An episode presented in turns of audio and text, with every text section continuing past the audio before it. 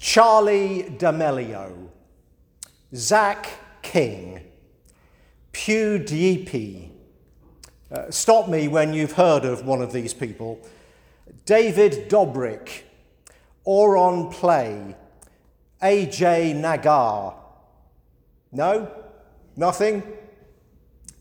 Well, you really aren't as hip as you think you are because between them, these six people have a total of over 138 million Instagram followers. Charli D'Amelio is way out in front. With 47 million followers, she is arguably the world's most influential influencer. No, I don't really know what that means either. Uh, at least I didn't until I did some research. Fame sells. We've always known it, and it's why sports stars or movie icons are paid absurd sums of money to endorse products. You may think that Adidas lost their minds when they gave David Beckham $160 million for wearing their shirts, but someone in Adidas's head office worked out that the amount of money they'd make from the sale of their clothes because they are worn by Beckham outweighs the obscene fortune they paid him. Brain scientist Jeff Stibel says, our minds do not do a good job of differentiating between real and make believe, so celebrities become familiar to us. When a familiar face promotes a product, it makes it seem as if the product itself is familiar, which makes people more likely to buy it. Even though we've never met them, the brain regards familiar celebrities the same way it does people who are actually familiar and trustworthy to us in real life. But in the last few years, being normal has also become lucrative. Uh, the reason why you've never heard of Charli D'Amelio is that she's never really done anything much.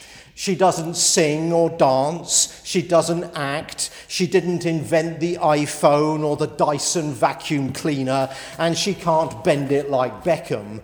But she has 47 million followers, and companies are willing to give big money when a photogenic, normal person endorses their product to 47 million people. There's a reason why influencers are called influencers. They influence people, but they influence them in pretty superficial ways what to buy, how to look, how to smell, how to dress. Influencers avoid controversy. They try not to say anything about world events or current affairs because if they do, they will likely upset half their followers and will lose them. It's really the bland leading the bland, or maybe the brand leading the bland. In today's gospel reading, Jesus commissions 70 influencers normal people, not the beautiful folk who populate the covers of magazines, not the glamour people who strut the red carpet, not the rock star, the movie star, the sports star who can bend it like Beckham or dribble it like LeBron or crush it like Judge. So lacking in fame are these 70 influencers that we don't even know their names.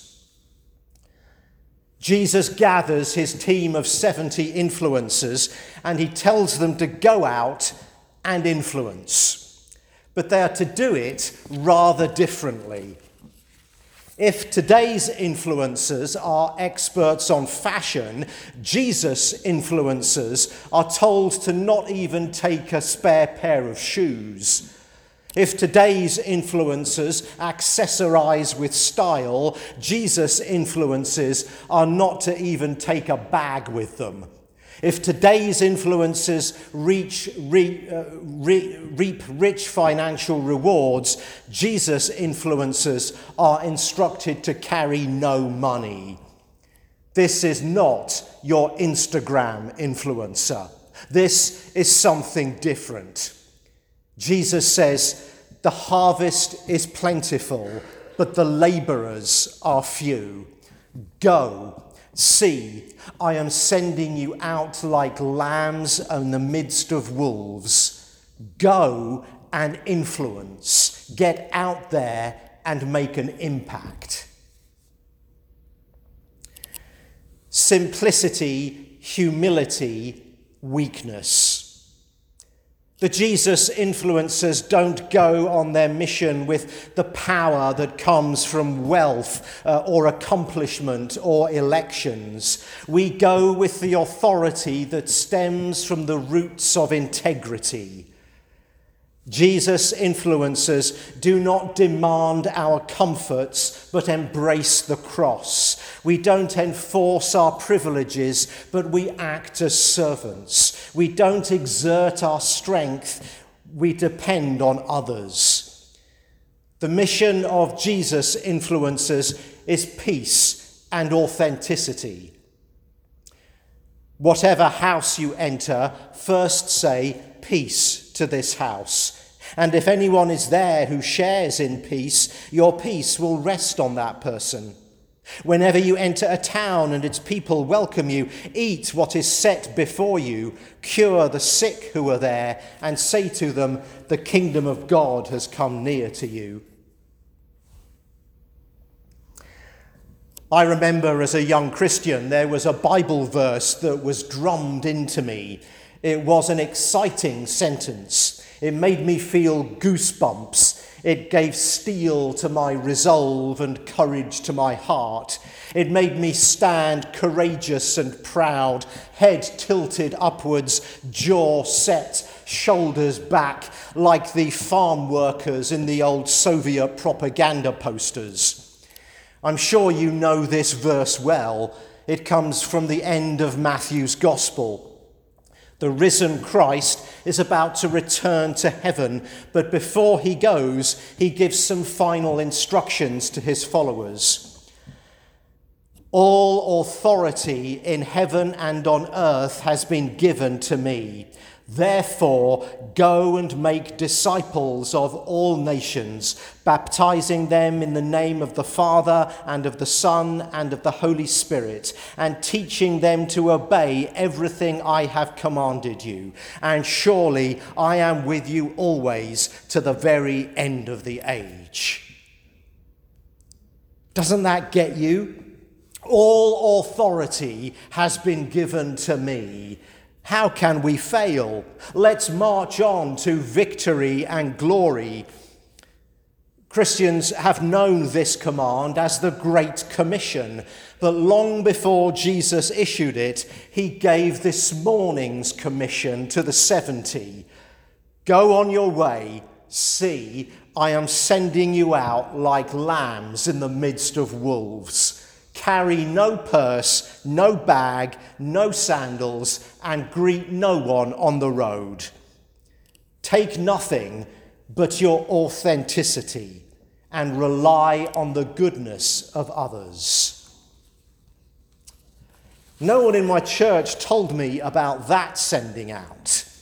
This isn't the Great Commission, it's the pretty average commission the not very exciting commission, the I'd rather stay at home commission. Where's the power and the authority and the victory? Well, they're not here. What is here is simplicity, humility, and weakness. And in case you think this is an inferior commission, look at the results the seventy returned with joy, saying, Lord, in your name even the demons submit to us. He said to them, I watched Satan fall from heaven like a flash of lightning. Simplicity, humility, weakness. When it comes to performing the mission of Jesus, they have always been more fruitful than power, coercion, and money. Nobody has read the history of the Crusades and decided to become a Christian, but they have read about the simple, humble life of Christ and become his followers. No one has looked at the grandeur of the Vatican and the wealth of the Roman Catholic Church and decided to become a follower of Jesus. But they have looked at the life of Mother Teresa or the compassion of Pope Francis and been won over to the cause of Christ. No one has studied the imperialism that is inseparable from the history of the Anglican Church and decided to become an Episcopalian. But they will when they look at you, when they see your simplicity, humility, and weakness. Jesus influences influence in the ways that are the exact opposite of the power plays, the manipulation, and the corruption that tragically has been a feature of church history. But what if the good news is better than a modern day crusade against all that is evil? What if the good news is better than a mighty smiting of God's enemies? What if the good news is better than rebuilding Christendom? What if the good news is so upside down, back to front, and topsy turvy that it grows not from the forceful rhetoric of a preacher or a dynamic church growth strategy or a victorious evangelistic revival, but from the absence of power. And what if the good news is so good, so great, so unimaginably magnificent that it flourishes when we go with nothing? No power, no money, no sophisticated programs or church growth formulae. What if our frailty is God's chosen way of bringing in the kingdom? What if it truly is the case that in our weakness, God's power is made manifest? What if it, it, genuinely is when we have come to the end of our tethers and confessed our utter powerlessness that God advances the work of reconciliation through us? If you're looking for a foolproof way to turn off your family and friends from God, then let me suggest one that guarantees success. Be a hypocrite. There's nothing like it, especially if the person you are seeking to drive away is under the age of 30. People my age say that young adults are cynical. They are suspicious of authority. They shun organizations. They reject institutions. But the full truth is less attractive than that. Whole generations have scratched the surface of institutional Christianity and found there's something missing beneath the paint. Instead of love, they've found dogma. Instead of acceptance, they've received judgment. Instead of the liberating, joyful, transparent beauty of the gospel, they've encountered backstabbing, power plays, and hypocrisy. Many people, again of my generation, look at the decline of mainline churches and they say we must change the way we worship if we are to attract younger generations. We need contemporary musical forms, video projectors, clergy wearing skinny jeans. But that misses the point.